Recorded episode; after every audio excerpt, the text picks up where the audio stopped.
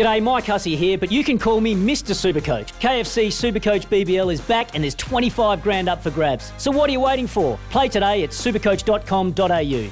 T's and C's apply. New South Wales authorisation number TP slash 01005. Queensland is your place to race this year. Chris Nelson on the line. Good morning, mate. Morning, Paddy. Morning, Heals. So, what a weekend. What a Saturday of racing that was. How it good was. was. it? Yeah, it was just fantastic. Hey, uh, can I just quickly mention, uh, did a, a, lengthy piece for the news last night on, on Leah Kilner and her mum, Siobhan, who's just yep. a delight. Uh, she's got her challenges, mate. She really has. I mean, uh, we know the body's slowly healing, and she's going through extensive rehab.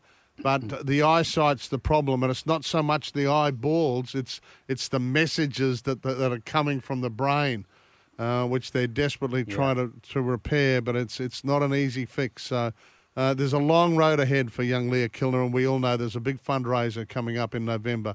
Uh, put on by the BRC and Racing Queensland, etc. And I think it's sold out already, but we'll keep you in touch with that. But uh, I spent a long time with them last week, mate, and they're just a, a delightful couple. Yep. And Mum's been up from Grafton with her since the fall, basically. So it's you know it's been a massive upheaval in, in, in lives all over. Yeah, you just you don't expect things like that to happen. I mean, you're no. cruising along and she's riding winners left, right, and centre. Everything's you know there. She's got the world in front of her, and that happens. And I haven't watched. I actually saw that come up on uh, on social media last night, so I've liked it and I'll watch it today. But yeah, it's uh, yeah, we, we do wish her all the best. It's just it's just shocking thing to happen, but it's a long road back, as you say, Patty, and we, we just hope she gets back to uh, to where she wants to be. Yeah, mm. exactly. All right, let's let's start locally. Miss Cooter for for Muncie was just outstanding again. Yeah, yeah, very impressive, winning by uh, what five and a quarter lengths this time around. Uh, straight to the front, shows plenty of speed. So now Miss Cooter is uh, into the Magic Millions. She's won around ninety thousand dollars in prize money. So uh, she's automatically in. So she'll go for a break and then she'll come back uh, later, I don't know, we're saying later in the summer, but it's actually early in the summer. Uh, and she meets some of those horses uh, from Melbourne and Sydney. So it's going to be a good lead up to the uh, to the Magic Millions for Miss Cooter. So she'll get that break, which is good. She's got the money in the bank and she can have a bit of a rest up, put the feet up, and look forward to uh, around December. What else did you want to talk about, Chris? We we had a nice time at Sunny Coast on Friday night, mate. Talk about heels. Yeah, we, we had a night, really good time no, in the I committee got, room. I, yeah, it's a, it's a good setup there. You stayed out of the rain, I think, probably. Although yeah, it was pretty good. Um, yeah, the maybe track not on the golf course. Yeah, no, I played one hole of golf. Just drove to the sunny coast for one hole, um, and it wasn't even a skins tournament. um, and and I had a I had a little experience. Well, I saw one jockey in person. Can you believe this? I'm walking into the committee yep. room, and out of the jockey's room comes one jockey, Steph. It was Steph, so I got to say good day to her, and she and she'd just fallen off. She said, Oh, I'm going to try not to fall off this time. I said, What? You fell off? She said, Yeah, but it was after the finish line. It's okay.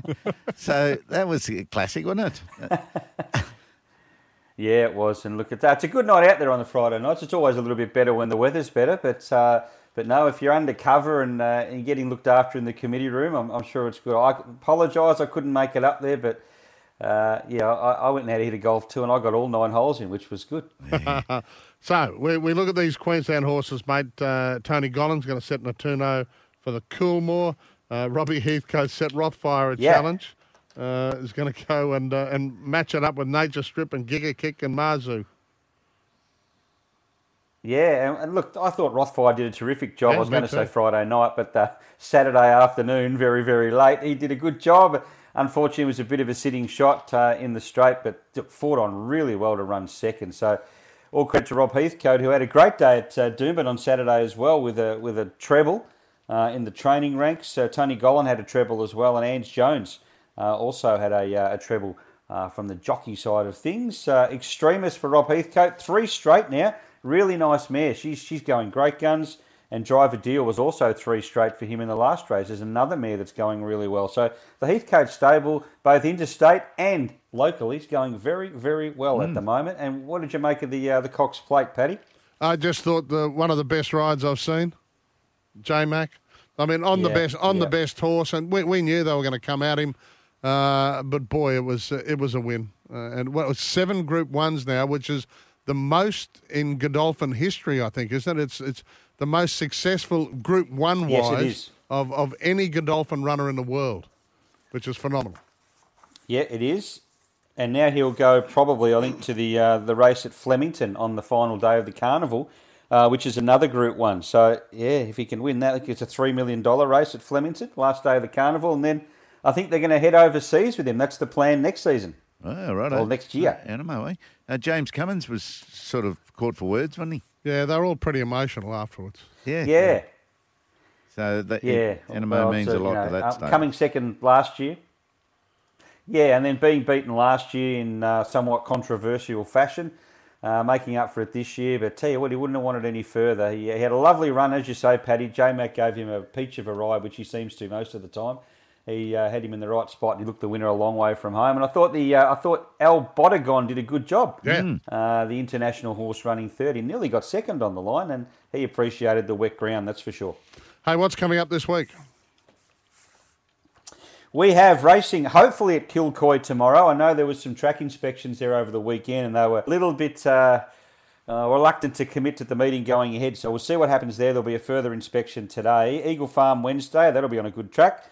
Rockhampton on Thursday, Ipswich Friday. Meetings at uh, Beaudesert and the Gold Coast on Saturday. Eagle Farm's our main meeting. Toowoomba in the Twilight Zone. And we don't race at the Sunshine Coast next Sunday we race at Cairns because we're racing at the Sunshine Coast. Of course, the following Tuesday, which is Melbourne Cup Day, where I think there's about 17,000 meetings in Queensland. But yeah, it's not a public holiday. All right, mate. Well, we'll stay in touch. Queensland is racing. Chris Nelson, thank you, mate. See you, mate. Thanks, guys. The action continues this week, as you've just heard, right across the Sunshine State. Visit racingqueensland.com.au. It's just gone 6.52. It's Breakfast with Pat and Heals.